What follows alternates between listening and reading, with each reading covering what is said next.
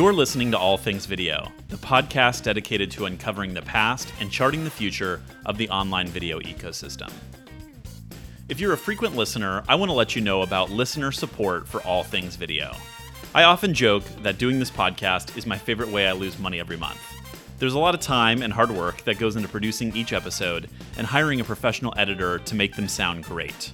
It really is a labor of love, so I'm happy to do it, but we'd really appreciate your contributions to help improve future episodes.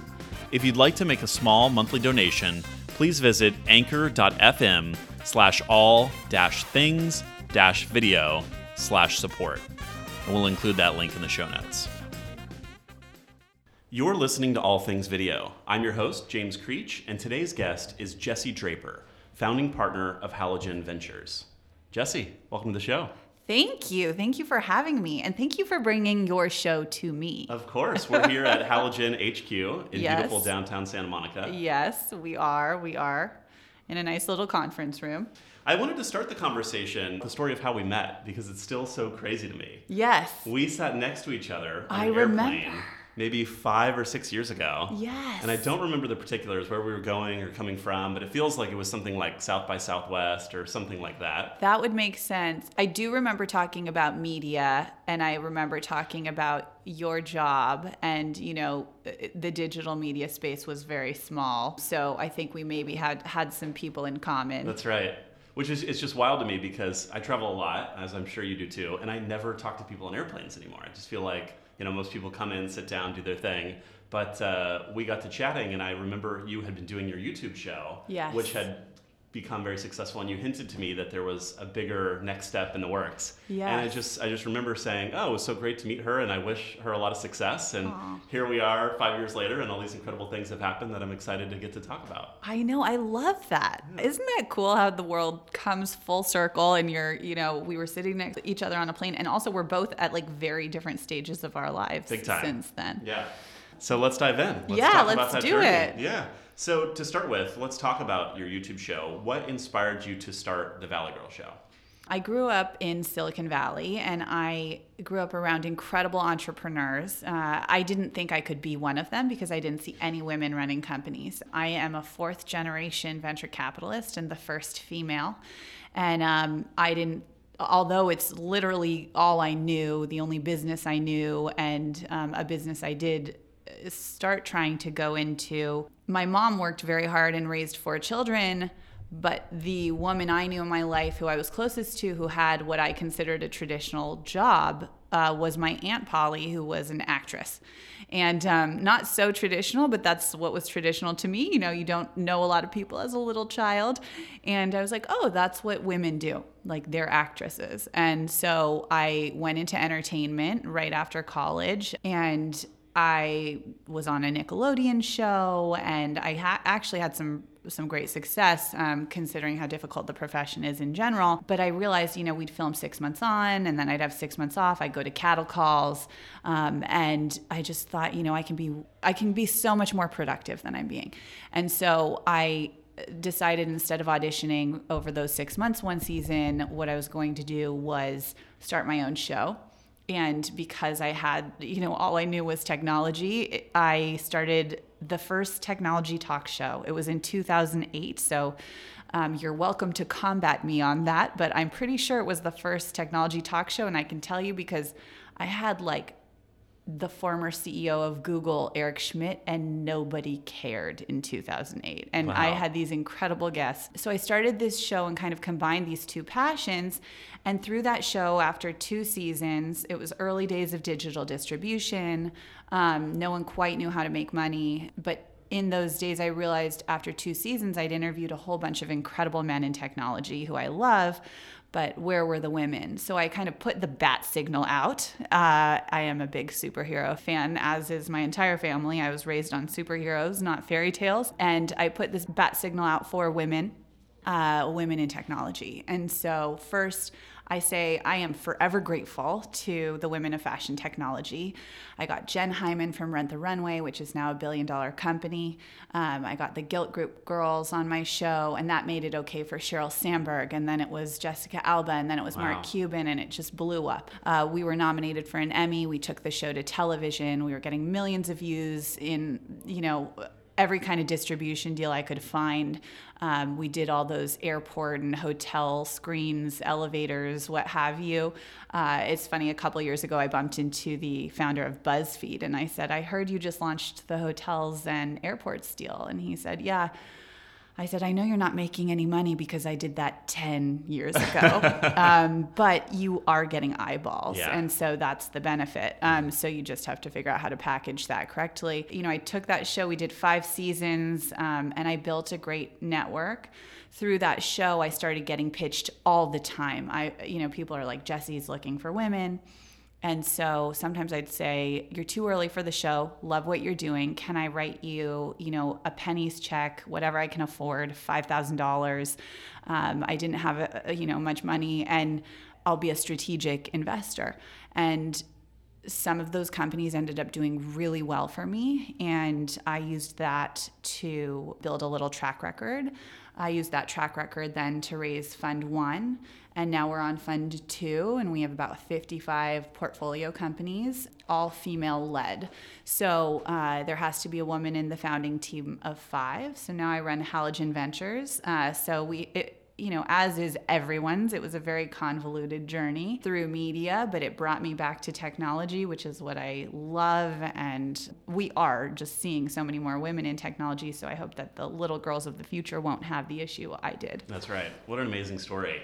How did you go about booking these incredible guests? How did you get, you know, Eric Schmidt on the show and Sheryl Sandberg and, and Mark Cuban? What was that like? I am ruthless. Like Mark Cuban, I Googled his email address and I emailed him for two years and he was so nice. And I think maybe the first time he didn't get back to me, and then the next time he got back to me. I mean, I probably emailed him every week or two for like two years, and he'd be like, Nope, can't do it right now. Nope, can't do it right now.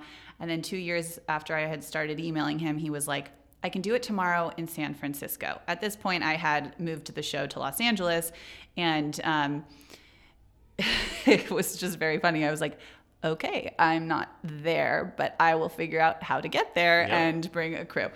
Sheryl Sandberg, I had met. She had these great salons at her house that she had invited me to every once in a while, and uh, she ultimately did the show. It was early days. It was it was one of sort of the first interviews she'd done more publicly. She hadn't written Lean In yet, and so she hadn't been as big on the media circuit as she is now. And it was so funny because the show was called The Valley Girl Show. I tried to make it fun. Um, I always looked for something that, you know, no one knew about them. And I found out she was an aerobics instructor. And I said, So in the 80s, I heard you used to be an aerobics instructor. And she was like, How did you know that? And I mean, yes, but because I did that, I was then quoted in the Wall Street Journal multiple times because every time they talked about Sheryl Sandberg as an aerobics instructor, they would reference the Valley Girl show, which I just thought was just the funniest thing. Um, but um, I just was ruthless. I mean, Jessica Alba actually was funny comparing how I got her on the show versus Sheryl Sandberg. Sheryl Sandberg, I had to meet with maybe two PR people before. Jessica Alba, I probably had to meet with a 25 person PR team. Wow. And uh, I was like, whoa, this is crazy. It Welcome was to the e- entertainment business. Both, yeah, yeah, yeah exactly. Um, but uh, Jessica's just an amazing human being. She just started Honest Company, but um, but yeah, I mean, I say just be ruthless. You can find anyone today on LinkedIn, Instagram. I mean, I think just uh, networking has become democratized. So, how did you take something that you built on YouTube, this digital platform, and migrate it to television? What was that experience like? What were the lessons learned along the way? Media is a complete mess. It's a shit show. And if I'm talking to a great media and tech savvy audience, as it sounds like I am, um, I'd love you to fix it it's broken. It's so broken. We need new business models. It can't just be sponsorship based. And I think we're seeing that more and more. We're definitely investing in companies that we find uh, interesting in the media space that are doing something a little bit differently. Um, but uh, what I learned is, you know, digital distribution only pays the bills in certain ways. Uh, you have to be really kind of crafty about how you um, make that business model. And then once we got to television, we were on CBS in San Francisco and that was a whole different ball game because then I had to learn all about syndication and what that looks like and what if we launched the show nationally like what does that look like? And syndication is so different than network television. And then you look today where everyone's cutting you know cutting the cord. And um, I think once everyone has cut the cord we will kind of go back to these older models and media will be kind of on top again. But right now, you look at all of the studios and they're a mess. They're trying to figure out how to make money. And, you know, luckily they have a lot of money to sit on, but we need to solve a lot of problems. I think first and foremost being an actual correct number of views per show. You know, like Netflix actually has all of that data, shares it sometimes, but the fact that Nielsen is still around doing the same thing where you get the results so much later is preposterous to me. And I do see changes there. And then I think we'll start to see some more kind of like Comcasty type roll ups in terms of packages you can buy, DirecTV type packages, um, but it'll it'll include more things like uh, an Amazon Prime subscription and more consumer type things, and that will be probably a better business model than what we're seeing yeah. now. That said, sponsorships do work. You can get some pretty nice sponsorships for great shows, etc. But I think that um, yeah, I'm looking for innovative, disruptive media technologies, and there's still a huge opportunity there. Did you find that your digital audience that you built on YouTube came to television with you, or did you have to build a new audience from scratch in the new medium? It was a different audience because um, it was local because it was syndication, so it was like a local audience, and so we did have to do some press around that and kind of focus on like the more local viewers. So yes, that's such a good question, but it was also still pretty early days of Twitter, etc. And so we were still trying to figure out how you connect the social mediums to the audiences. And now there's so many great technologies doing that. And it's it's incredible to think back and be like, wow, they used to just cast based on talent, which is really important and I think still should be being done. And now they're casting based on, you know, social media following and it's mind blowing. You're like, how did this person get this role? And it's like, oh, they had like 14 million followers on Instagram, and that's just doesn't necessarily mean they can act. totally, totally. built-in distribution. I do yeah. find some of those have less, you know, speaking roles, but it's also really cool, and it's how the business works. Sure. You know. So you grew up in the Valley. You mentioned you're a fourth generation venture capitalist. Yes. So you're surrounded by this idea of entrepreneurship. Yeah. Was that in your DNA? Had you always considered yourself an entrepreneur? I think it's in my DNA in that like I was raised by a father and grandfather who always made me look at everything as a business, but I think it, as with everything it has to be experience based too. And I worked my butt off. Um, and so my dad would always say things to me like, okay, you're an actress. Like, how are you going to make money? Consistent money.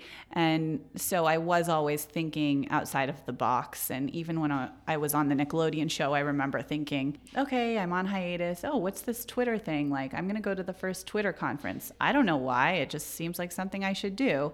Um, and I just was always kind of trying to figure out how to uh, look at everything as a business and That's stay ahead, sort of like in terms of technology. So, when you did launch your own business, right, thinking of this series you created as a business in that way, what was the hardest part about being a first time founder?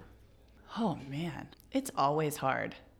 I think, um, you know, hiring and firing and uh, finding great talent scaling a company. We ultimately created this whole blog conglomerate in the blogging days where we actually acquired LALAwag, which was the first LA tech blog. And we also ran Valley Loop, which was sort of this like Silicon Valley tech blog. And then we had the Valley Girls show. So we actually tried to build this like media conglomerate and I think we didn't raise money. And so, and I always think back, there was this moment where I was like, either I go raise money or we continue to kind of operate as leanly as possible as we have been. And um, when I stopped doing the show was a, around when Brit Morin, who started Brit and Co., which is still, she's created a nice little media empire and not so little. Um, and she's amazing. And she was thinking about products first, which I always thought was really smart. But she went out and raised a bunch of money. But by that time, I had learned this was a really difficult return on investment. And growing up with venture capitalists around me, I know that the moment you take money from an investor, you better figure out how to pay it back many times over. So I felt like I'd been through the ringer. I was there were i mean also media is the wild west i was blackmailed by a producer who like there was it was crazy i think i got burnt out and it's funny because i always look back and think okay maybe one day down the road when I'm an old woman, I'll bring the show back because by then the media model will not be so broken. You're asking me now where I've processed, it's been years, so I've processed that whole journey. But there were years where I couldn't even talk about it because I still felt so close to it and I felt so burnt out and I worked so hard to make this thing happen. I mean, I you know, they always say like know when to walk away, and I did not know that. Oh, it's hard. I kept oh, going. Yeah. I kept going. I kept going. I kept going, and I was just you know killing myself. Like I felt the same thing in the first startup that I worked at because it's so much a part of your identity, and yeah. particularly when you're young and you feel like, oh, I've contributed so much to building this, and I'm so emotionally attached to it, and the experience and the people who are part of it that it is you kind of lose that sense of self and the greater sense of future of well what's the right move for me uh, because you're so enveloped in this thing that you've yeah. helped bring to life. Yeah, and you can't see it outside. You just see what you're doing inside the company. And now, as an investor, I'm always sort of looking at my companies and I'm like, hey, I just want to explain to you, I'm seeing the, the macro picture. Yeah, I'm yeah. seeing the macro picture. So I know you think you're going the right direction, but I've seen this movie before. Uh-huh. So we need to change something or mm. else it implodes. Yeah, you take all of that. Now I love seeing the macro picture, but yeah, when I was in it, I was so just like gotta make this thing happen. And I worked, I mean, it was a six year journey, but I loved it. And I feel like it gave me the best education and it helped me build an incredible network too, because I had these great entrepreneurs on who then, you know, I was one of the first interviews with Drew from Dropbox, and then that went public. Yeah. Julia Hartz from Eventbrite, that went public. Jen Hyman will probably go public. I mean, these companies were incredible. And then a lot of them, you know, like Todd Wagner, who was Mark Cuban's business partner on broadcast.com, and a couple others I kept in touch with, and he ended up being one of my first investors. And so it was an interesting way for me to develop a network because, like your show, where we're sitting here, you get to spend an hour with someone who, you know, you learn all about them and mm-hmm. you create this connection. And I think I think that was just a magic sauce for me. Absolutely. What were some of the lessons that you learned? What was the advice that these incredible entrepreneurs shared with you on your program? More than the advice, because they all had incredible advice, but I got an MBA through that. You know, I learned so much about how large and small organizations were run. And when you're in your early 20s, it was just like a, it was just like this speedy way to learn all about all types of businesses. And so I started seeing patterns just across like, you know, high growth businesses that were scaling really fast. And then, you know, I learned silly lessons early on like, don't have a startup who doesn't have venture backed funding uh, on your show when it takes your show three weeks to deliver a new episode because you never know if they'll go under in that time or what have you. Like, we had some funny things where it'd take us a while to edit an episode, and then the company be like, you don't need to release it because um, we went under.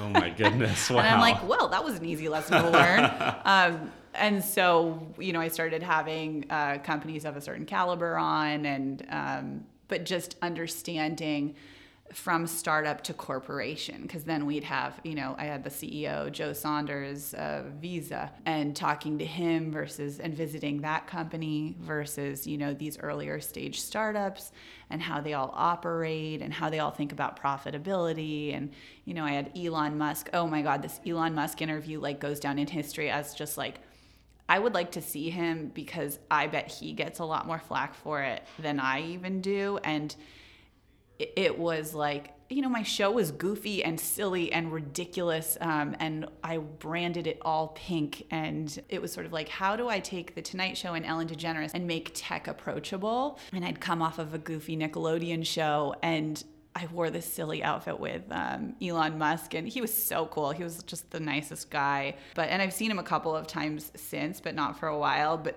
this interview comes back to haunt me over and over and over because it was one of the first uh, interviews I think I'd ever really done. I think it was our first season or our second season, and I hadn't quite figured everything out. And, you know, as you understand, like your show gets better and better over oh, yeah. time. The more seasons you watch season one, you watch the pilot, it's like, oh, it's like just night and day. And I think I mean, I asked him such stupid questions, and I just, you know, you criticize yourself. You're like your own worst mm-hmm. critic, but watch it and you'll see what I'm talking about. I mean, they've spliced it up on every which, like, stupidest interviews of all time. Um, so that's that's I think why it's like it's like how do I get rid of that? Claim like how do I, yeah. yeah. nice. So you're you're meeting all these incredible entrepreneurs. Then you put out this call to uh, feature more women in tech and and tell their stories. And you get a chance to meet a lot of incredible women and, and hear about their journey. And you start writing some checks, right, as an angel. Yeah. How do you take that and, and, decide? Okay, well, you know, it's time to launch a fund. What what uh, sparked that? Interest to say, okay, let's let's um, go out to other investors and and find a way that we can create this vehicle to invest in more female-led businesses? I mean, I think I hit this moment after I was blackmailed by a producer and met them in a parking garage and did everything you're not supposed to do when someone's blackmailing you. Um, but I think I was like so burnt out. I had worked so hard and I did not see the show getting to where I wanted it to be in the right way. Like it, we just I, th- I actually think back and I'm like, uh, you know, it's like hindsight's 2020. I'm like, we, I was there. Like we could have taken it like to Ellen DeGeneres. Um, but um, I think I just was burnt out and I hit a really tough moment. And then also I realized my show was not paying my bills, but my investments were. And so I actually had invested in one company that I then sold on the secondary market for a 25x return in less than 18 months. I had created this nice little track record and um, with these literally like $5,000 checks, whatever I could afford. And I used that and thought, okay, well, I can take this to the next level. I have a track record. And um, I'd watched my dad raise many funds over time, and my brother was running an accelerator called Boost. Um, and I knew how startups worked, and I knew I had great deal flow, which is sort of everything. And I also had this marketing angle, which makes us a lot more unique, where it's like you can break down the secret sauce of a killer startup all day long. But what you need is a great product and then figure out how to market it and get it out there. And I could do that. I had great celebrity connections. I had great marketing connections. I knew how to talk about them in the press as I am today. So I knew I had sort of like a, a niche there. And then I started focusing on women and specifically women founders in consumer technology. Yes. Why, why that category? What attracted you to it? Um, consumer tech was something I knew and I understood very well. And again, when we think about a product, it's like I knew I could take these products to market and just help grow them in the media at wherever and beyond. I knew how to uh, get exposure for these companies. And that was just something I mean, I know consumer very, very well. I'm a consumer. And while I love B2B and software, I feel like I can add more value coming from media with uh, these consumer technology products. So I think that was the impetus. Now we do do some B2B investing. I mean, we really are looking for the best deals. And um, and just so your audience knows, we we have about 55 portfolio companies, big and small. We get in as early as we possibly can. We're investors in media companies like The Skimm and Blue Fever. That's a really cool AI curation product for uh, teenage girls. And um, we have Stereo, which was just written up in Rolling Stone, actually, which is kind of a new Spotify for drivers. We uh, don't do a ton of media, but I feel like since we're talking media, I'll just talk about my media company. Definitely. And why why don't you do too many media investments or media tech at least? I mean, this whole interview has been about my battle with media. Sure. So uh, I think I'm very discerning. I look for the most disruptive new business models. You know, the Skimm's really groundbreaking in terms of they started with an email list and now they're an enormous media company. I, I think that media companies out there have no idea how big they are. And they have 7 million daily readers and consumers who love them and are super fans and read them and buy everything from books to wine to financial products. And uh, I think, I mean, Carly and Danielle from The Skimm have just blown my mind in how they they've created a new type of media company. Particularly at a time when a lot of their peers in, in call it the publisher category have struggled, right? Yes. You see these mergers between like a Pop Sugar and a Group Nine or Yes. Refinery 29, right? There's a lot of consolidation in that space. Right. We're seeing an evolution of the business model. Some of them grew up in a blog era Yeah. and now have to migrate to video and social. Right. And that's a learning curve. And yes, I think the, the, the other element here is that a lot of the ad spending has gotten consolidated with Google, Facebook, right? Amazon. Totally. And so these other publishers are looking for scale. They're looking for ways that they can compete against these larger ad players. Oh, for sure. And then like all of those AdWords and things too are getting so expensive now um, in terms of when I'm looking at our products and things, I'm just seeing, you know, the numbers go up and up and up. And it's like you really have to, it's a whole new vertical within the marketing um, budget. It's really fascinating. Like from Facebook to Google AdWords to Instagram now. And, you know, we really have to take that into account. What's coming next? If you had to make three predictions for the future of the media or the technology space, we can talk about consumer tech if that's more your sweet spot. What do you see? What do you forecast? A lot more female billionaires. One of my investors is Cindy Eckert, and she sold a company for a billion dollars. It was the first female Viagra. Uh, she sold it to Valeant Pharmaceuticals. And um, she is a living, breathing example of what I'm hoping to create with our fund. And that's not to say we don't like men. I have three male CEOs in our portfolio. I love them. There just has to be a female in the executive team. That's very important to me. And I think, you know, the data is there that women raise half as much money and double the return. And we're seeing more profitable companies uh, run by women. When you look at the Uber situation and the Lyft situation right now, where we have these public companies that are not profitable and people are mind blown that they're not profitable, that's not an issue. Women raise less money and like we have a company that raised 1.5 million dollars they're doing 20 million in revenue right now so quickly and they may never have to raise again and it's just like they raised what they needed versus the companies that raise and raise and raise because they're like well i have to defend this market. I have to defend this market. It's like or you could make money and once you're making enough money you're also defending the market. So uh, we're seeing some really interesting data around women and profitability as well. And then this study came out recently that uh, women in founding teams actually exit a year earlier than male run teams. And so that was that's a great study as well that pitchbook did but uh, I digress. What was your question? what else is coming next? Those are all phenomenal things, and I'm excited to see more What's female billionaires. next? Yeah. I think, um, and then just in terms of trends in technology that I'm excited about, I realize we have this company called Hop Skip Drive, and it started as this Uber type service for families in childcare that um, is safer. They uh, fingerprint their drivers, which Uber and Lyft does not do, and they you can schedule. It's just like a different type of service. So um, moms and dads love it when they have to like bring their kid to tennis or be ten places at once or whatever it is.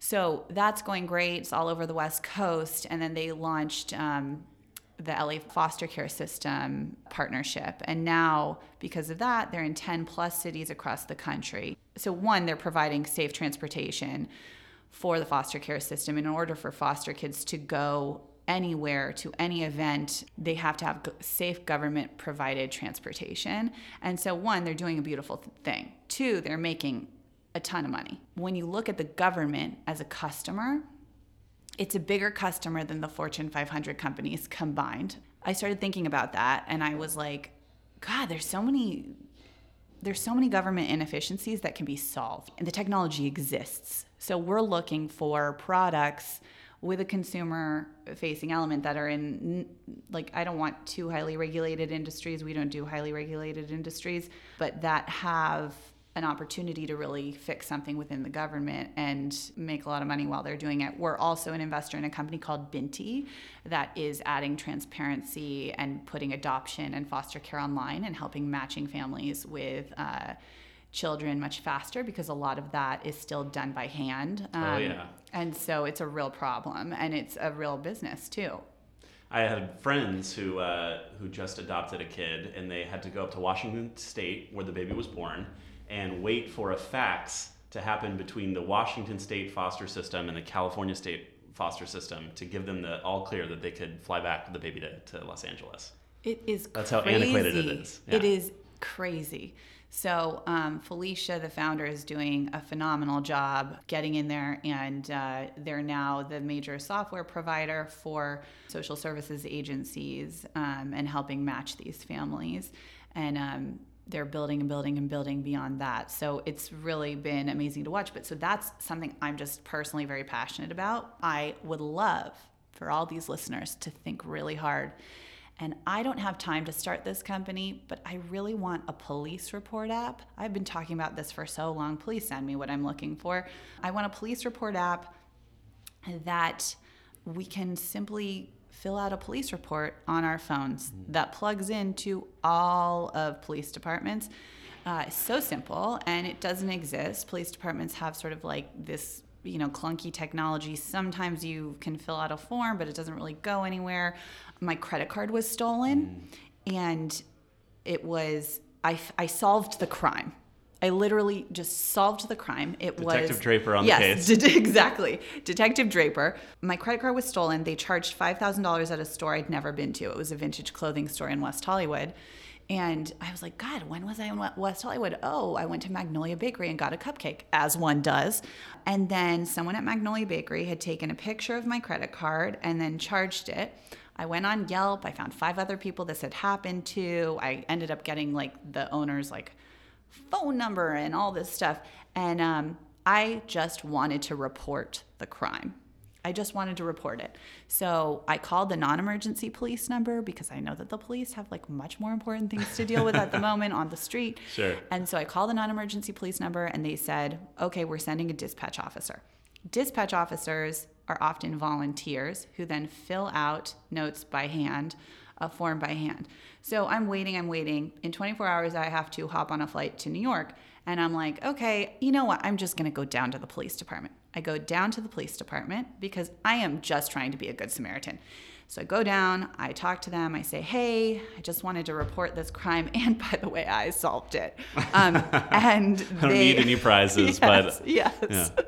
And they were like, oh, yeah, we're not going to be able to help. First of all, you have to go home and wait for the dispatch officer. Oh my goodness. Secondly, they're not going to be able to help you. You should call the FTC or the Better Business Bureau. I don't know if you've called either of them don't even bother because I am I was so frustrated with my experience and like, you know, I'm in consumer, I'm all about user experience. One of them I had to like do an audio questionnaire all about like answer like 100 questions about drug related crimes. And i'm like so this is credit card theft. This is different. It was i mean this was just mind blowing to me. And i'm like if i could just fill out a police report app like a little form on the police report app, yeah. and then we can geotag it. Upload a photo or video. Upload a photo yeah. or video. Like how we're starting to work with you plug into Ring, you plug into Nextdoor. I've like built this business for you guys. Just like reach out to me. I have like platter. 15 revenue streams. Uh-huh. I just don't have time to build it. So yep. I'm looking for the engineer to do so because then we can kind of better source you know crime information for the police mm-hmm. i'm not saying we should be detectives like the police like have a job to do and they should continue sure. to do that anyway i just thought that would be that's something i would like well, you are you're already ahead of the game because one of the questions I ask everyone who comes on the show is if you were starting a business today, what would you do? Because I find that you know we are working in a, you know I, I run a software company, you have a venture fund, but you can't turn off that part of your brain yeah. where you just constantly think as an entrepreneur, this could be better, right? And you There's, shouldn't. No, absolutely not. So I love the fact that you're encouraging our listeners to go out and start this business and you can fund them. So come find me. Yeah. HalogenVC.com, at Jesse C. Draper on Instagram. I am very, very approachable online. um, come find me. I want to build this company. I love it. Uh, I also wanted to talk to you about Los Angeles, right? What do you think about the LA uh, startup ecosystem? And as someone who hails from the Valley originally, what are the differences? What do you see as the opportunities in LA today? Such a good question. I love the LA tech ecosystem. I went to UCLA and I stayed down here. And in terms of consumer technology, this is the best of. It also, in terms of women and diversity, is the most diverse. You know, I'm part of an organization that the mayor put together um, to include more diversity and inclusion within the tech community. And um, we really are winning. When I go to other cities, I'm like, wow, this is really a problem. It's still like the typical kind of like, hoodie look, if you will. And um, so I think that's something I'm very proud of. And then also having been here and run my show here years ago, I feel like I've watched it grow and blossom. And, you know, I was here watching the tech scene, scene get going before Amazon was here, and now we have Amazon and Facebook, and we have a, an Apple just opened a studio. I mean, it's amazing, and so um, I think this is where people should be and people are like oh there's not as great engineering talent. What are you talking about? Like we have ucla we have usc we have lmu we have so many universities here pumping out incredible engineers. I mean, I'm blown away that people say that. And um, we are also stealing people from San Francisco. I mean, I know people who are commuting back and forth and oh, trying yeah. to figure out how to move here. So I think there's a huge opportunity here, you know, and then we have so many funds, so many accelerators. Techstars is here. And then every single university has an accelerator and beyond. So I think just in terms of a technology hub, other cities have no idea what they're missing, but also we're going to see we just had Honey, a huge um, multi-billion dollar exit, yeah, yeah from a LA company, mm-hmm. a lot of LA funds, and um, I think we're going to see a lot more of those. Yes, also very long LA. Very excited about uh, everything that's happening here. It's really cool to be a part of it. Jesse, what does the future hold for you and for Halogen Ventures? Let me tell you about the future. I think we will hopefully have funded 100 female entrepreneurs within the next five years. I hope we've had more than a handful of billion dollar exits. As I mentioned before, we're launching a podcast soon, so I'll keep everyone posted on that. And then, you know, I think I'm looking for the most game changing technologies. I mean, running a venture fund is a, a 10, 20, 30 year play. So I'm hoping that we're funding the best of the best in consumer technology. It would be great if they're based in LA. We also invest all across the country, and I'm hoping that we see a lot more diversity and inclusion in founding teams in general because the data is there that they will do better. Couldn't agree more. And Jesse, thank you so much for sharing your story. Encourage uh, everyone out there to, if you're a co ed team, if you're a female led team, to get in touch with Jesse and share your next great business idea. And uh, thank you for telling us about your journey through media and consumer technology. And as a venture capitalist, it's awesome to see the evolution. Thanks. And thanks for reaching out after our plane flight together. That's right. Here we are, back together again after all these years. thanks for tuning in. I'm James Creech, and this has been another episode of All Things Video. If you have any questions or suggestions for future content, please send us an email at allthingsvideopodcast at gmail.com. And if you like what you hear, we hope you'll share and subscribe for new episodes.